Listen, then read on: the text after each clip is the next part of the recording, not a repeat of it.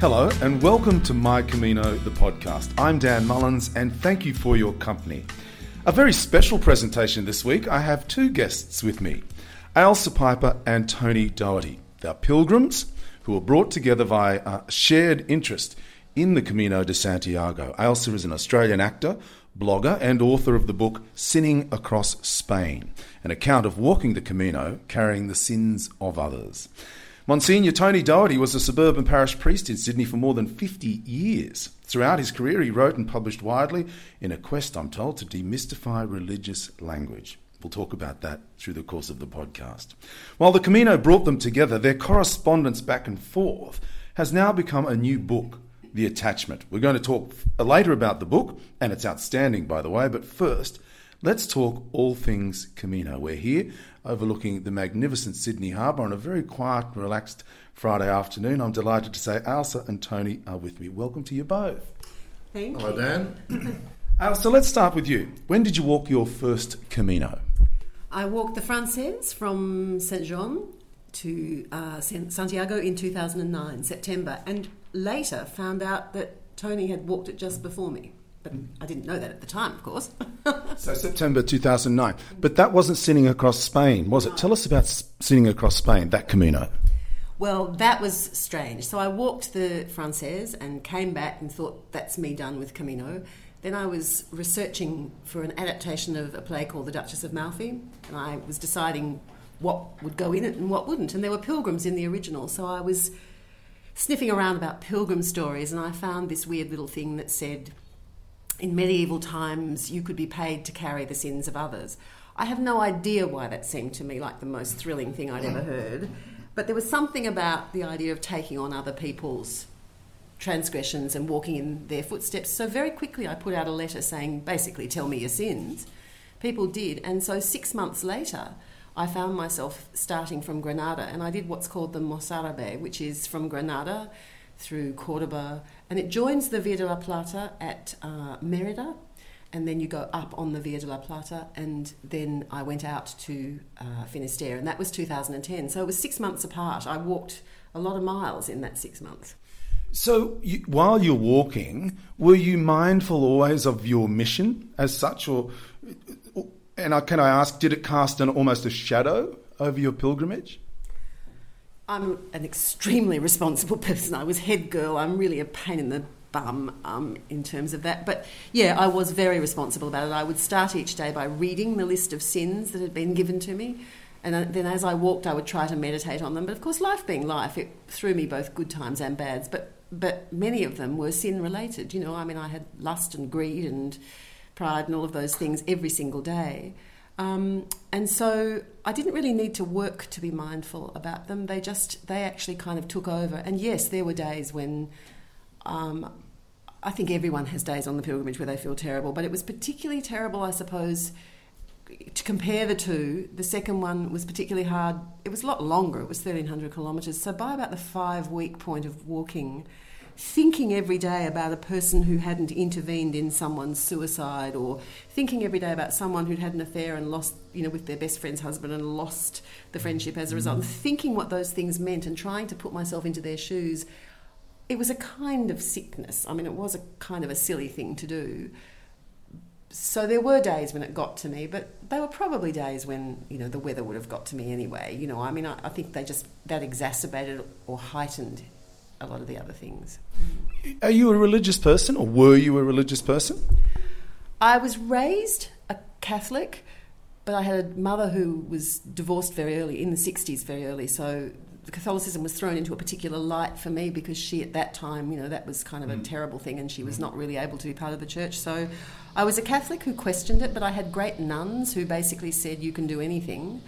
Um, and they were doing anything. They were running a big business called a school, you know. So I think I had a very, uh, I had a good brand of Catholicism because it was a questioning one. I wasn't ever, because of my mother, I suppose, and also because of those women, I don't think I was someone who grew up thinking anybody had the answers.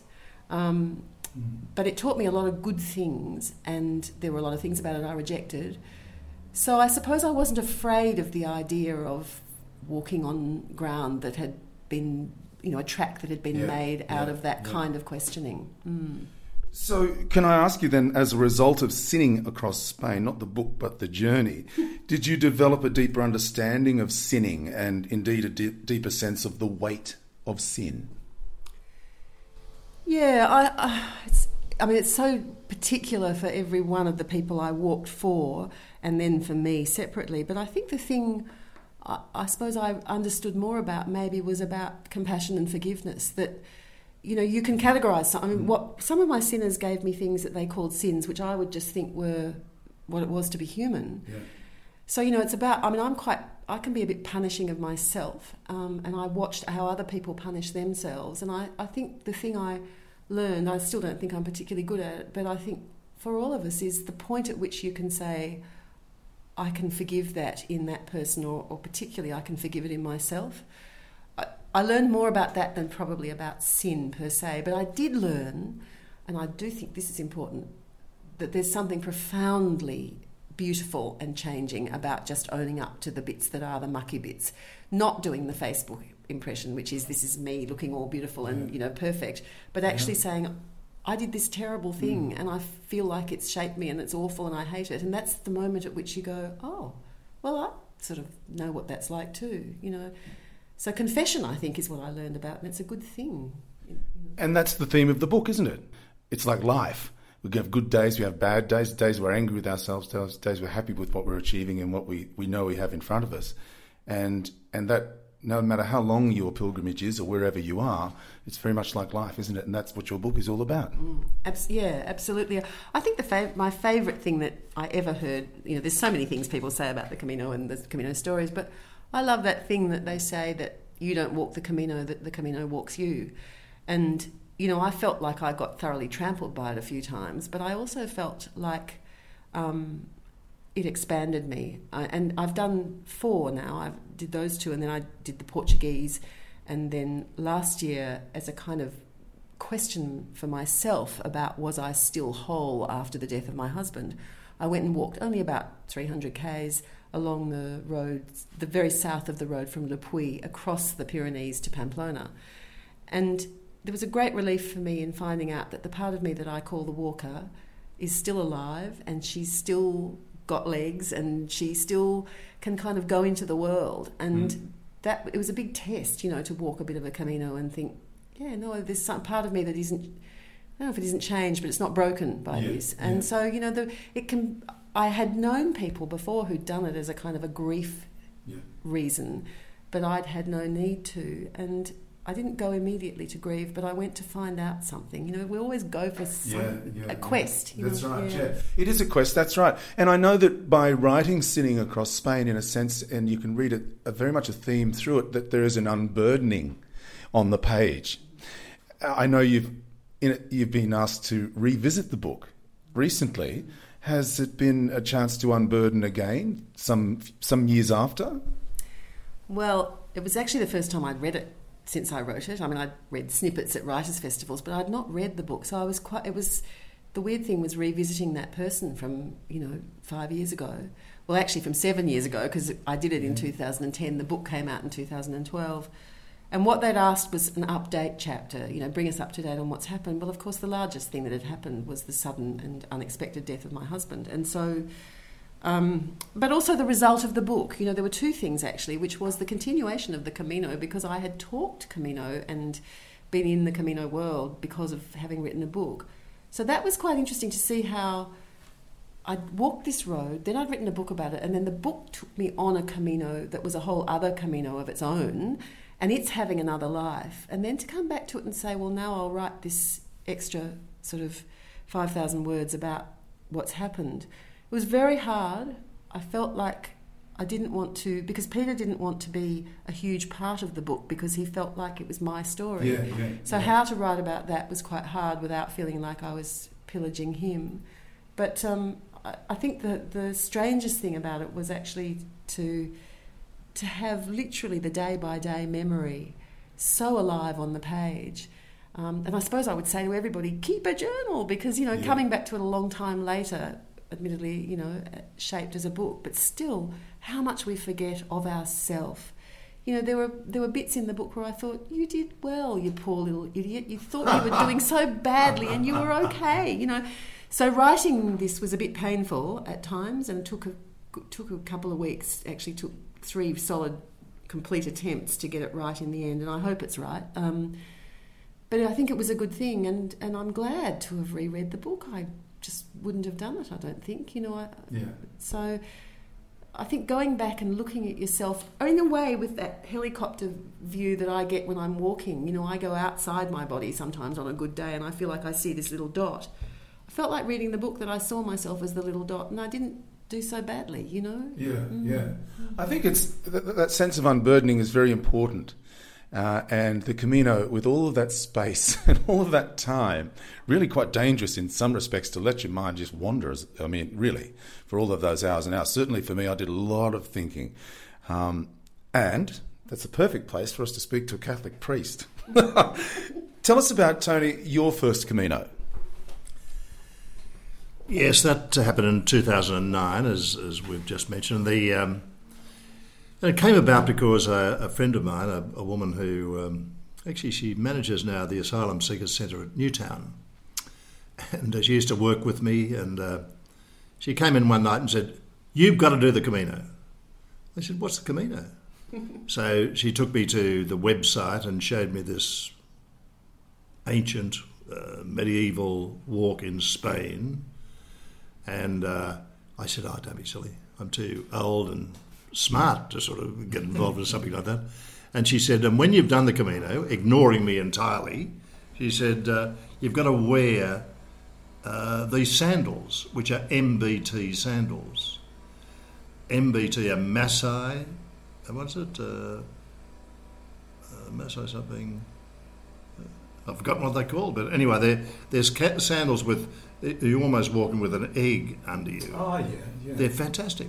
And so, obedient to the last, I did the Camino uh, eventually um, and wore the MBT sandals. Uh, Maasai Barefoot Technology, that's Right. the MBT. And uh, so uh, uh, in 2009, in June 2009, and uh, I took a friend with me who was a doctor. I thought that was pretty smart. Uh, so uh, we all set off, and it was a bit of a stroll next to this this Olympic walker I'm sitting next to, and, and uh, it was uh, just from Leon to Santiago, a little over 300 k's. Right. But we had great fun, wonderful stuff, and the um, uh, that so then so enamoured was I with the experience that I said the following year, let's do it again. And so my friend came along, but with his wife, because his wife wouldn't let him go, so unless she took him. So, so the three of us set out and walked in France from Le Puy-en-Velay to Conques. So I've done it twice. So, I also wrote about sinning, indeed, walked the Camino mindful of sinning. Did you tell other pilgrims you were a priest? Oh, sometimes, uh, you know, if they ask me, yeah. I mean, I didn't sort of disguise it, but I didn't sort of, uh, I wasn't wearing a Roman collar or anything like that. Uh, so, uh, um, yes, and that led to very interesting conversations. And uh, uh, I don't do it too quickly because when you do get to that question, what do you do? And you use the, the, the word priest, um, a stereotype falls over you that they think they know what how you think, what your values are, uh, what areas to avoid in Yeah. conversation, all Yeah, that sort of stuff, which is so artificial to be unhelpful.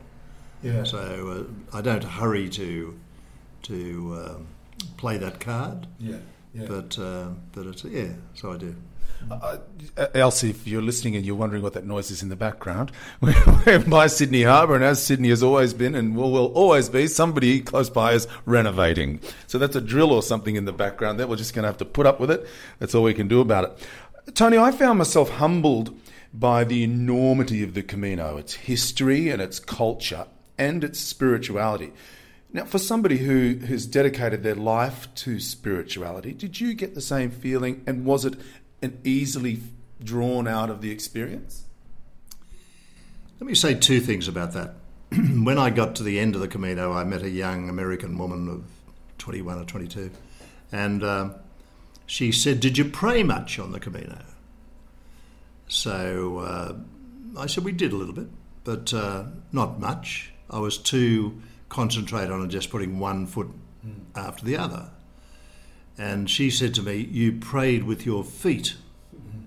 Now, that's a sort of a common phrase that she often used about the Camino, but it was the first time I'd heard it.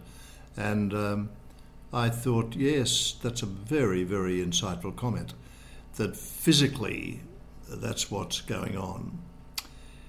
The second part of the answer to your question is that, um, you know, was it a spiritual experience?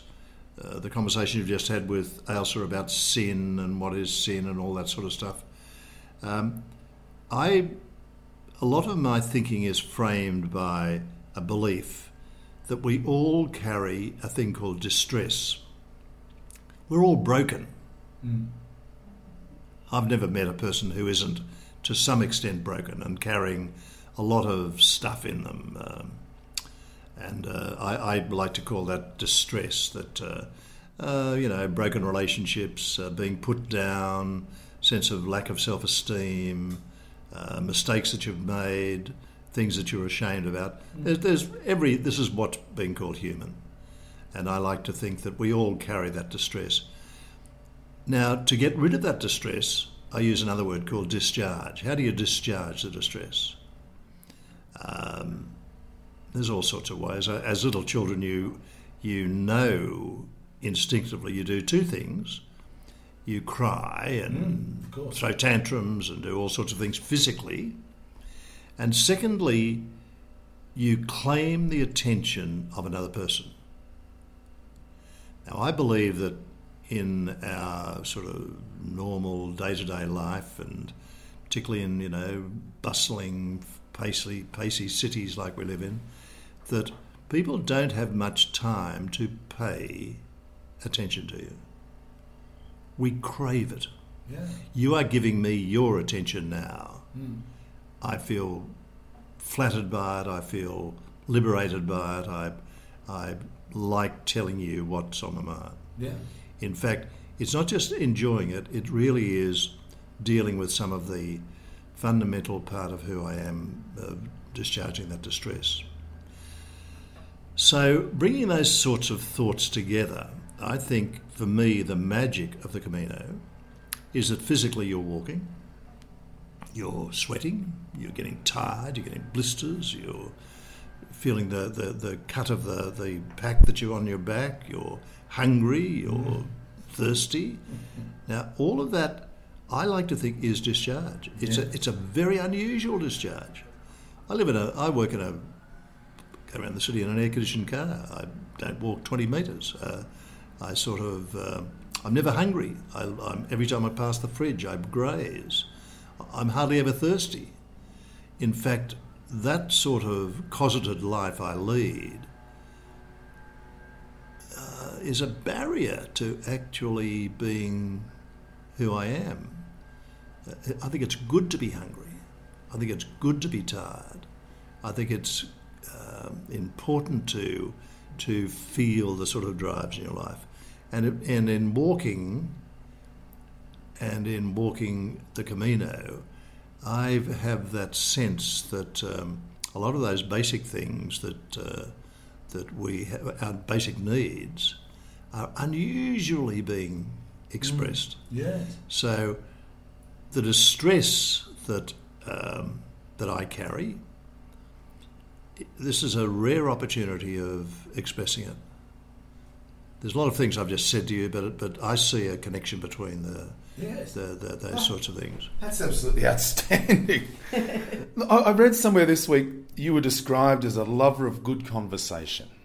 You're certainly very good at it. One of the joys of the Camino is that pilgrims open up about their, their lives. We're very much stripped back.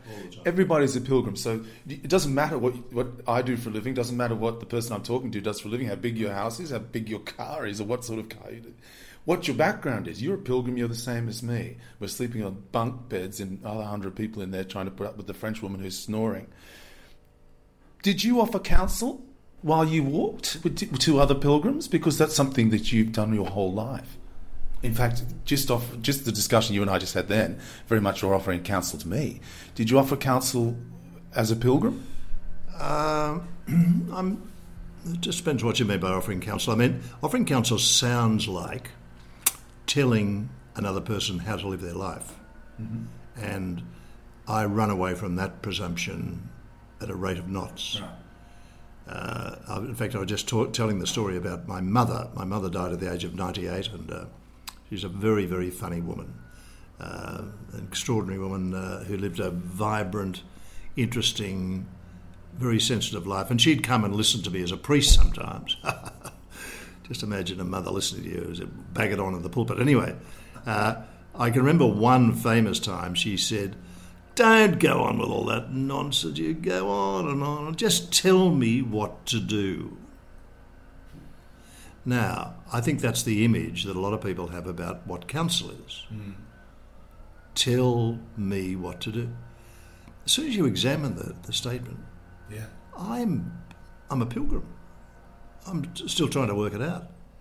In fact, I'm not sure that I'm advancing. I'm sort of going backwards in lots of ways. I mean, uh, However, therefore, counsel means providing a context, a safe context for people to discharge a little of their distress, sure. to listen to them, to pay attention. Actually, to pay attention to a person, I think has a level of healing in it mm-hmm. that is um, not to be underestimated in it. Uh, so, counsel I prefer the word counsel. Perhaps this is what you mean, but anyway, yeah. that's what I mean. And yeah. so there was a lot of listening. Yeah. And and uh, and the stories you people are privileged enough to, to share with you are extraordinary. And to be good at conversation, you need to be a very good listener, of course, don't you? Yeah, I'm a bit of a talker too, of course. But anyway, I, I mean, I, I, talk too much, but the but the uh, but yeah, yeah, exactly, exactly. Oh, yeah, conversation is listening, and, yeah. and and uh, sort of really dealing with the language of of of the of the person that you are in conversation with. Yeah. Uh, Ailsa. Oh, just that thing about conversation. There's two things about that. It seems to me that one of which is most of us are listening, thinking what we're going to say in response as the person's talking. Whereas if you're actually listening, generally there's a moment there where you, you know, where you have to take a yeah. thing, you know. But the other thing about the Camino is because so often the conversations are not in languages our own, it seems to me it comes back to a much more interesting conversation because we have to find ways of simplifying what we're saying. So we might know the word for mm.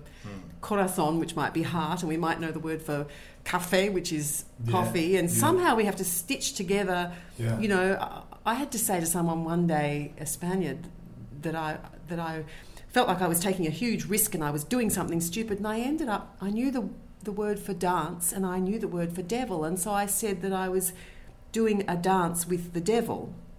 For him, that was not a phrase. We have it in English. It was not a phrase. He exploded. He thought that was the most fantastic phrase to describe. But you think we're reduced to just simple, and there's yeah. something very human and profound about that. Yeah, the, yeah, yeah, yeah, yeah. Well, I, I, want to go back to the Camino now, and I suppose a, a, a let me tell you one little story before I go because I can't resist it. It was a, it's about language. I mean, some uh, I fell in with a group of Germans one night, and uh, I had no, we had no language, no common language. Uh, Ailsa's pretty good at languages. I'm very, very limited. But uh, we, we had a meal together, so food became our language. Then, um, then uh, the cook, the chef, brought out grappa. Oh, wow. So uh, I took a little modest amount of grappa, and and uh, and liquor became our language. Then we started singing. Music became our language, and then finally, dare I say, a little bit intoxicated, I was up dancing with the chef who was a grizzled, bearded Spaniard, cheek to cheek, and uh, and dancing became our language. So there's all sorts of languages that uh, that uh, that happens. Uh, That grappa. I'm still getting over the grappa. It's still been over a year. So uh, I- I'm going to ask you, Tony, just before I go back to Ailsa, what's the greatest challenge you faced on the Camino? Well, that's a good question. Biggest challenge, I suppose. I mean, uh, there was a physical challenge. I mean, the, the, uh, I, I, I didn't get, I wasn't injured, um, but I, w- I- nor did I get tired. In fact, you, you, one of the strange things about the Camino, you seem to walk better and better the longer you go. It's, Yeah. it's just the opposite to the Yeah. sense of cumulative sort of tiredness that I imagined would be the case. Um, biggest challenge, eh? Um, I think just getting there, even it was 300, uh, it was arriving at Santiago, that was a challenge.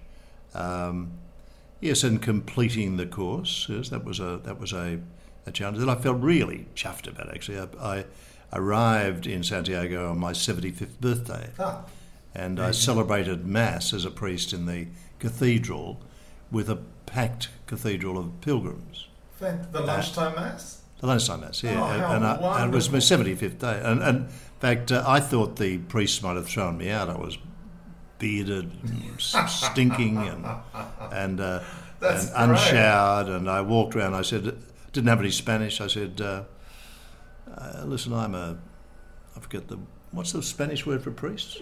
I'm thinking the Italian prete. I think I had the word anyway. I, I said, I, and they said, "Oh, come and join us." Uh, you know, normally there's so many con men around the place that that, uh, that you, you're often after credentials, but they they, they quickly invited me to join them, and it was wonderful. It was wonderful. So the challenge was met by that. I arrived on my 50th birthday Well, into Santiago and went to that mass as on my 50th birthday, which was just absolutely fantastic. I have to remember my 50th birthday. So, can I return to you, Ailsa, and ask you the same question? The greatest challenge you faced on, on, on your Caminos?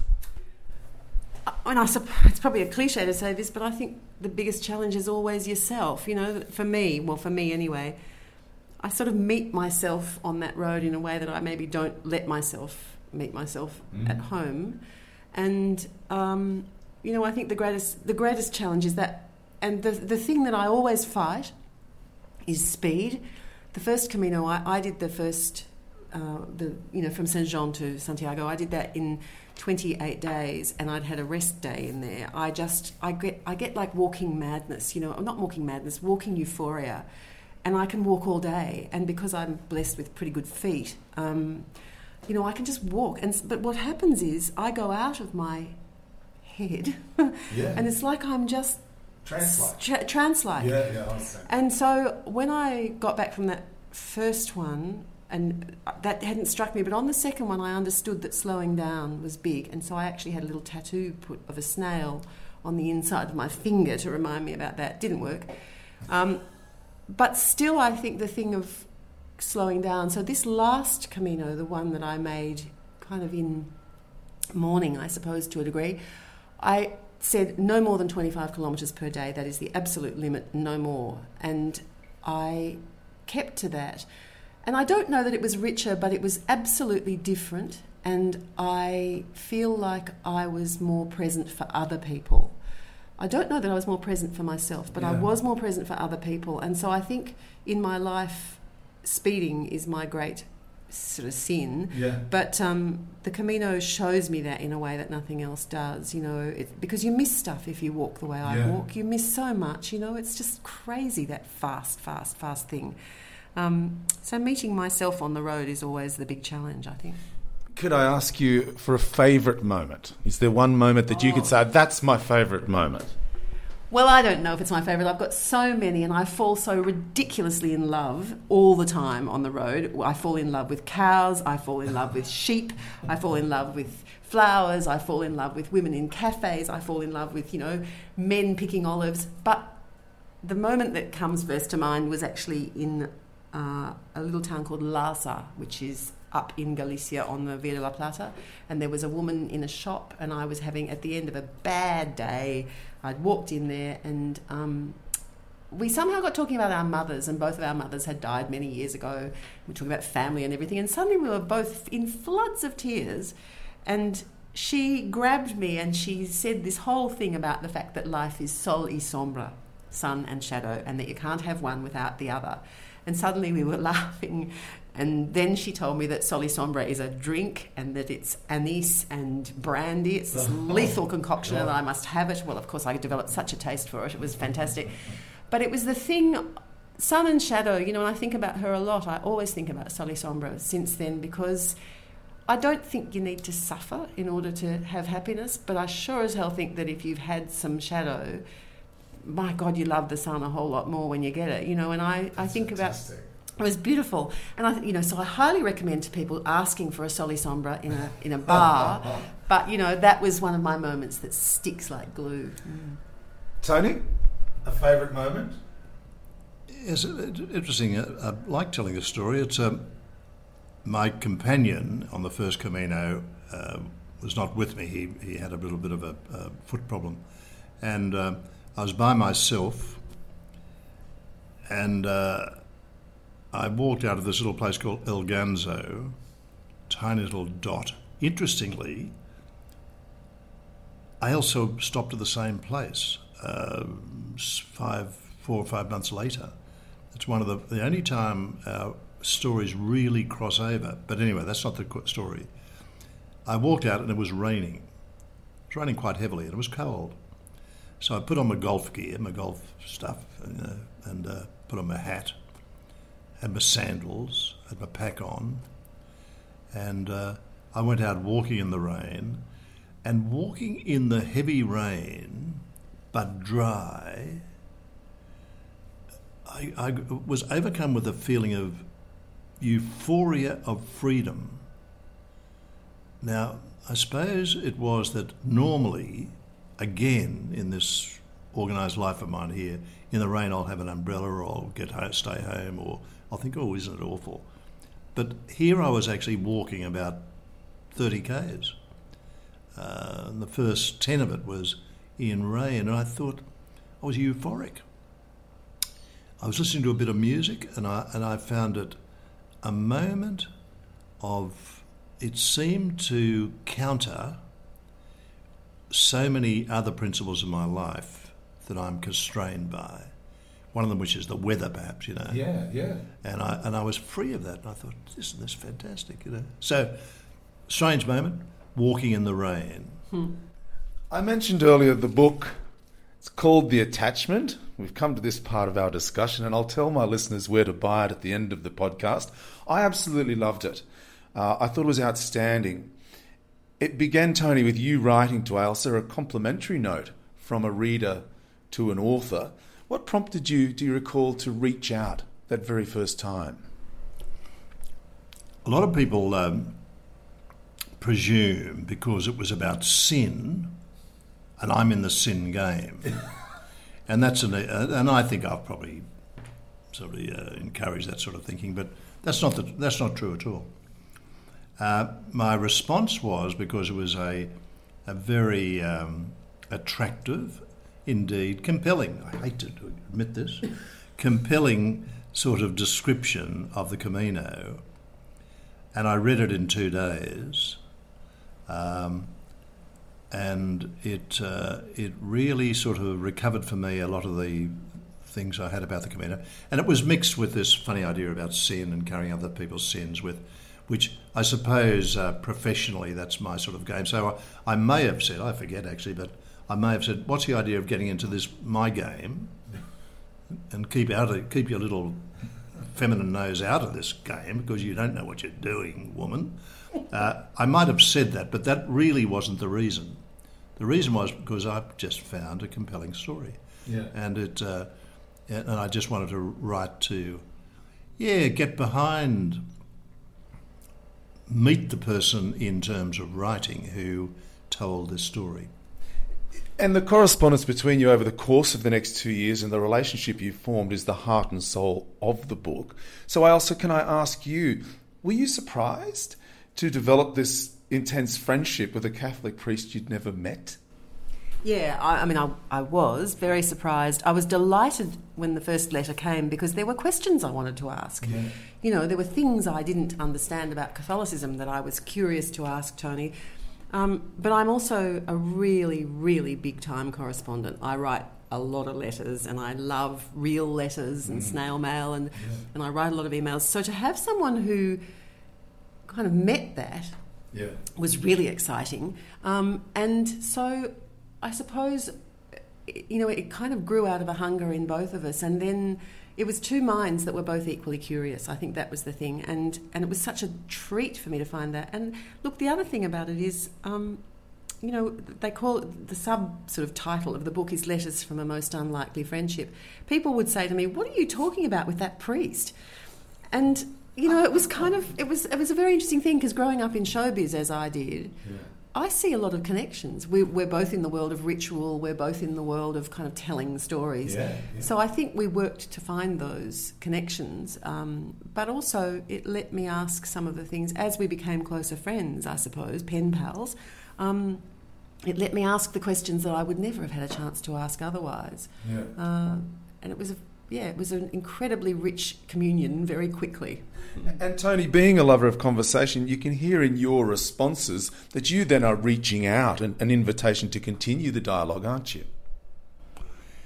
Yeah, I suppose so. Yeah. Um, I think she liked my letters because I'm a terrific writer, actually. So, and I, and I, but anyway, well, I, I don't want to immodestly sort of ta make that claim, but the uh, to be serious, um, yeah, the one letter led on to another. I mean, in no way uh, starting the correspondence did I presume that it was going to become more and more uh, a part of my life. It wasn't just writing letters. We were sort of sharing what was happening in, a, in almost a journaling fashion. That's right, yeah. And I found that uh, actually a satisfying thing to do, even, dare I say it, even by myself without sharing it and, and getting Ailsa's sort of feedback of saying, that's interesting, and these questions are stimulating. Yeah, I found that a, a very.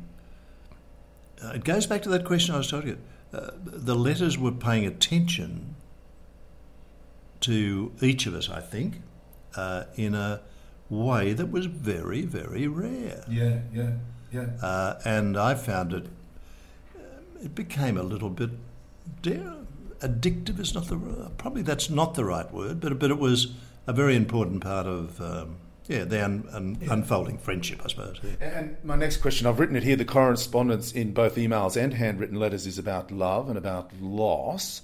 And I wanted to ask you both if it, if it was cathartic. And I've written here, have had you both found a shoulder to cry on or someone to lean on? Tony? Um, I find that language just, while it's good language, it's just a little bit dramatic for what I felt. And there's stages in this. There's, it went over nine months, and there were all sorts of things that happened over that nine months. Significantly, of course, the loss of Ailsa's um, husband Peter. No, But- that came later. This Came later, this- yeah, that's true, Much yeah, later. No, yeah. this this ends well. The correspondence in the book ends at nine months. You're quite right. It Um, wasn't leaning on somebody's shoulder um, as much as, um,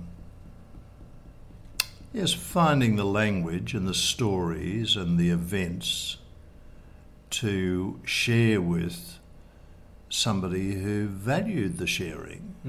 I mean, what happens in conversation normally? Uh, in the conversations that I have, I mean, they, they vary enormously, of course, but uh, you say something to a person, and a, a nice, polite respondent will listen for a little while, but then will shift the conversation to something else, perhaps their own distress, to use that word again, and that's normal. But um, but here in this this in writing correspondence, uh, it has a has a um, dimension that allows you to tell the full story and then have somebody respond to that story. Now, actually, that's pretty rare. Yeah, Pretty yeah. rare. Yeah, yeah, and in fact, you're very good at it. You're very good at Oh, in, yeah. in the Oh. book because you can because uh, you're reading your response answer and, you, and you're thinking she hasn't addressed the, the, the many points. And some of the times you would raise half a dozen points in one piece of correspondence, and you're thinking, will she get to that part? Will she get to that question? And often it's it's a one liner, but you've acknowledged it. It's that's a very good point you make that you can address all of those things in, in that correspondence. If there's value in the book, by the way, um, if there's a value other than sort of, you know, the, the joy of reading letters, Yeah, it really is. I think we didn't set out to do this, and this is all post factum stuff, Yeah. you know. But uh, if there's value in it, it's the value of the enormous hunger that we have for conversation and having attention paid to us, to Yeah. our story. yeah, And if in any way we can model that, I think that that's not a bad contribution to make. And I've written here, Ailsa, there is also a sense at times of you reaching out to Tony for answers. Um, it, it- were you engaging, do you think, with someone who you hoped may hold the answers to some of those questions? Yeah, I mean, it's a very interesting thing that because, of course, I had rejected Catholicism, you know, quite early on. Then I married into, I mean, I was, I grew up Catholic, but I married into a much more sort of traditionally Catholic family than my own. And so I danced around the edges of it a lot, and I had a, one of my husband's cousins is, you know, is a priest and has and was fantastic at answering questions, but I didn't see him a lot. So suddenly to have this person that I could pose those questions to, but also then after a time feeling free enough that I could bang my own ideas up against Tony's ideas and say, well, what do you make of this? And and it wasn't even just about things spiritual; it was about all manner of things, I suppose. Um, and it's partly there's a generational difference. I mean, the, the experience of being male and female is is really one Yeah. of the big kind of Yeah. themes of the book. That's a difference, obviously. Um, so it was a chance. I, I mean, the friendships I value most of all my friendships are not the ones with people like me. I have lots of fr- friends who are really opposed to me politically, really opposed to me in terms of their kind of way of being in the world, consumerism or whatever you want to call it. They couldn't be more opposed. And yet, those friendships to me are the ones that I think are the best because I know they're good people Yeah. and we want the same things in the world. Yeah. None of us want world poverty. None of us, you know, we all want the same things. It's just different ways of getting to them. And so, negotiating a friendship like that is quite hard. But for me, it's very rich. It's really easy to agree with someone all the time, but to actually go, oh, we disagree. Tell me why, and I'll thump up against it, but I'll also try to hear it.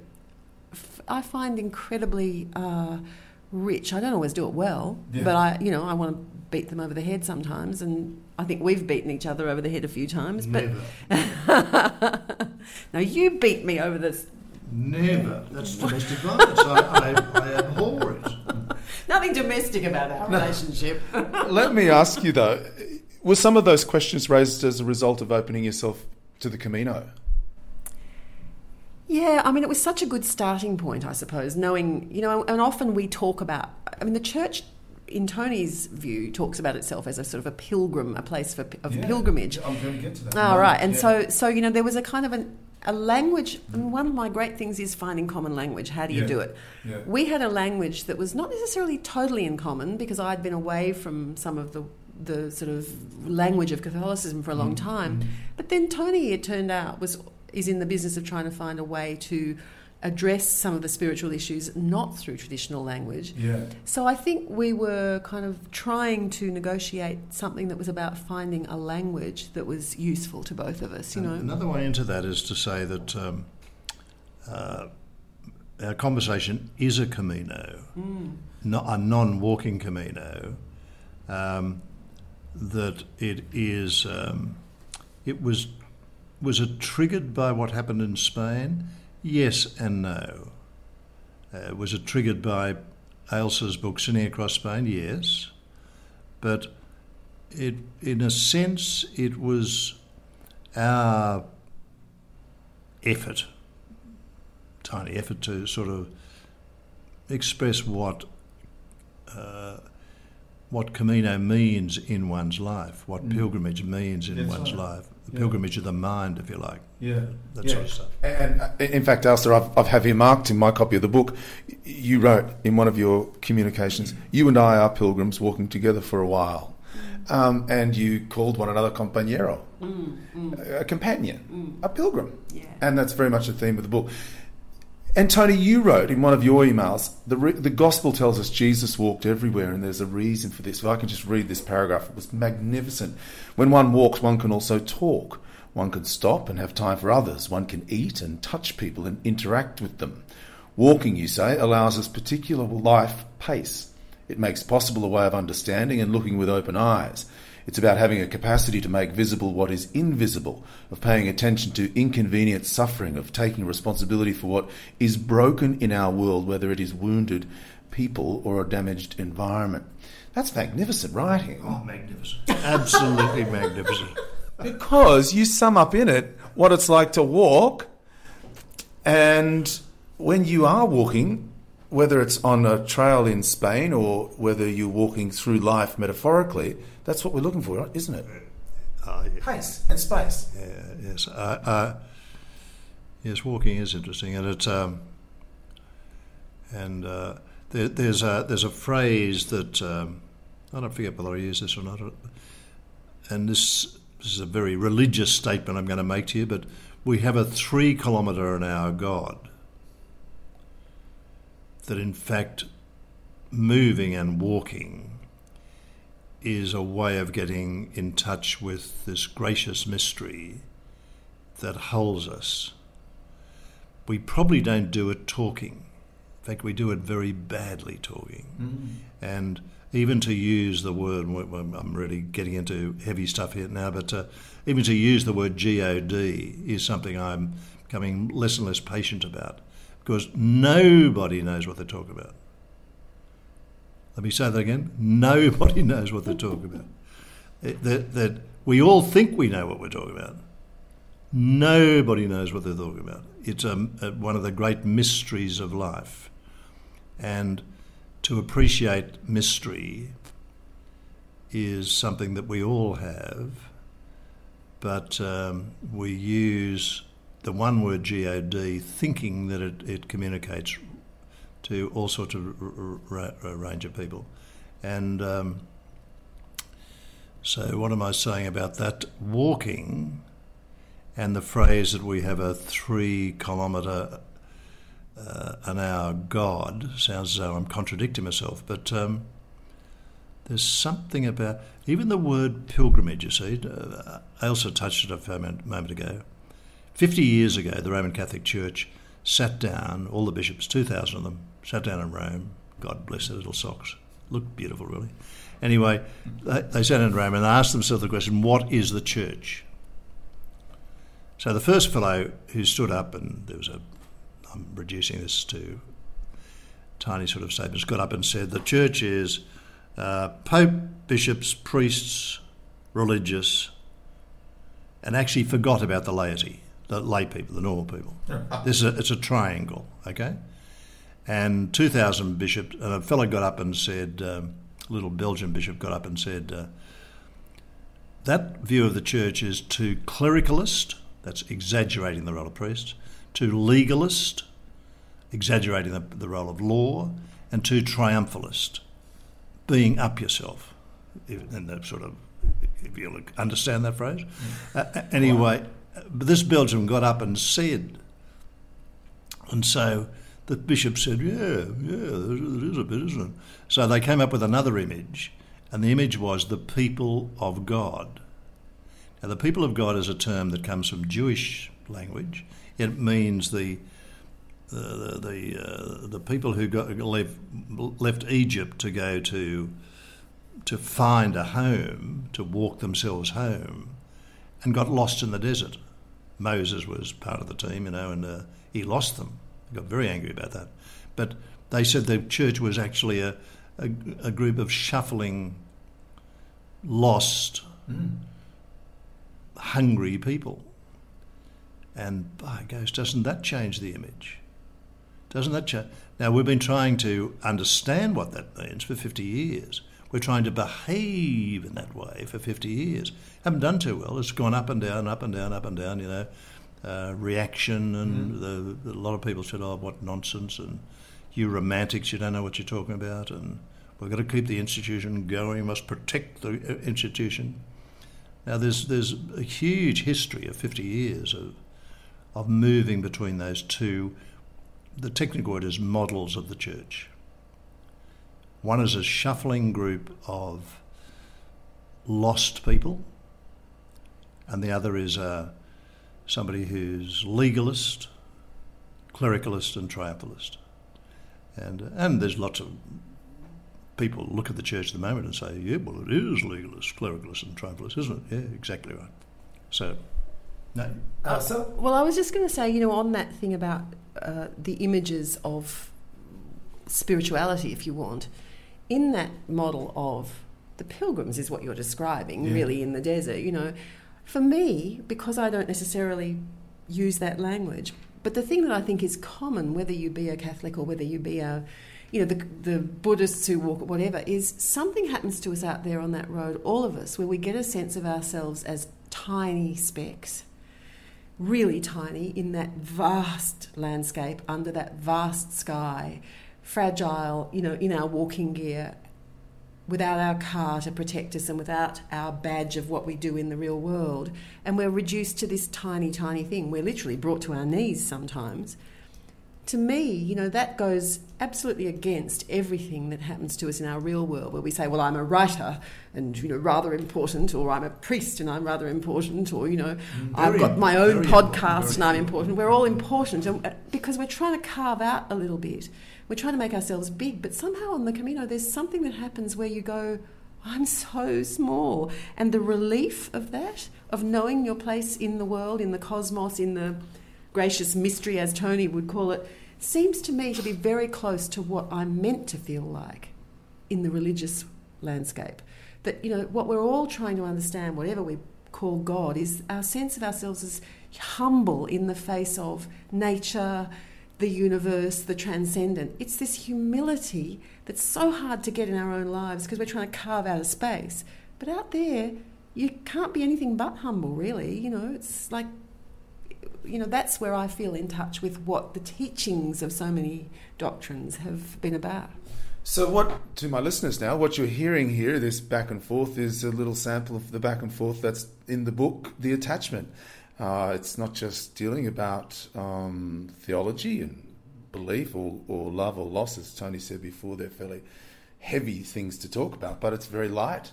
There's lots of good humour and and and one piece I loved. I've got it here again. My book is full of yellow notes. I loved it. Tony you said you were, it was a potential coffee date. You said, "P.S. Have you heard the saying that there are three things that can cure anything: sweat, tears, or seawater, and all of them are salt."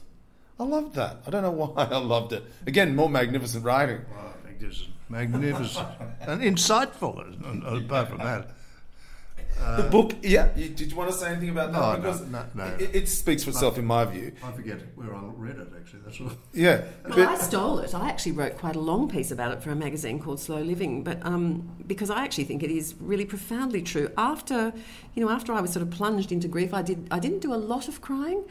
But as soon as I could get back to sweating, because I couldn't walk when I was yeah. first widowed for some reason, but I, when I got back to walking and began sweating, that was when I first started to cry. And now I'm learning to swim. And I've got to tell you, salt water, those three, I bow before you, O wise one, because really they are yeah. they are great tips. There's just something about that. I, I, read it over and over and over. It's marked in my book, and in fact, I'm sending a copy to an old friend of mine, and it's highlighted in the book. It's a. It's. I said before. You, you you walk together as pilgrims in in terms of communication. It's a lovely way of looking at the book's funny. It's thought provoking. It challenges you. It breaks your heart, and it's also delightful. And I think you could tell I loved it. But before we inf- eh, finish, the information about you two that I received from your publishers says it's a book about two lives lived with curiosity and appetite. And it goes on to say Tony swims in Sydney Harbour every day, and Ailsa is a hopeless swimmer but is taking lessons. Can I ask you, has there been a narrowing of the difference between you in terms of the Australian crawl? No, there has not. And in fact, it infuriates me. He swims around the net every morning, a full circle. And I swim sort of just across the half, and I can't, no, there has not been, and I think you're deliberately swimming faster to make me feel less ept. I'm simply a magnificent swimmer. no, that's not true. It's a, a little old ladies past me and kicking me in the face. But uh, um, uh, no, no, no. Uh, is there a there is a there is a coming together? Yes, Ailsa is really committed. Uh, you can see that, and committed to swimming, and she's swimming very well. Um, Can I say that the reason for the swimming? It wasn't no, just right, well, it wasn't just that Tony could do it, so damn it, I would. Yeah. It was actually another thing to do with dealing with grief. I thought I've got to stare down a fear. And swimming for me was a big fear, and putting my head under was a big fear, and opening my eyes underwater was a big fear, and going deeper. But there were seahorses on the net at Nielsen Park, and when the net was pulled in last year, I'd been swimming for a while, and I went down to help the rangers, and I watched these little seahorses as we pulled them off the net to relocate them. And they did this thing. They just went to the seagrass, hooked their tail around it, and they swayed in the tide. And I remember thinking, you have to go deeper and you have to be prepared to just hook your tail on and let the tide take you. And those little seahorses and learning to swim, I would never have seen them if it hadn't been for the fact that Tony was a swimmer and said, You can swim. But it's the thing of, you know, going with the tide. They were the best little teachers. I just loved them. And so something about going deeper and facing a fear was the reason for swimming. But now it's such pleasure. Yeah, yeah, yeah. Oh. And this, in salt water, of course, we float, don't we? There's that sense of of weightless, a lifting of weight? Look, this is probably too big a question to, to end with, but um, I'm reading a book at the moment by Jacques Cousteau's grandson. And he says we have three minds as human beings a red mind, a grey mind, and a blue mind. The red mind is the mind that is anxious and hooked up with work and struggle and appointments and all the sorts of stuff that we very recognise very easily. That's a red mind. The grey mind is is anxious and uh, depressed and the the dark side of our life. The blue mind is something which is linked with water, either swimming or fishing, or even when we go on holidays, we go to the water. It's got something to do with, with our natural inclination to be near or in water. And um, this fellow, this writer, says that to be in water or near water actually changes our perspective of, changes our, our cerebral function. Uh, anyway, that's a very technical and probably boring thing, but but it's a but a, but a, but to be in water and to be near water is one of the great gifts of living. And the last uh, little statistic, which uh, I'll share with you, is that I've read somewhere that 90% of all living things live under the water.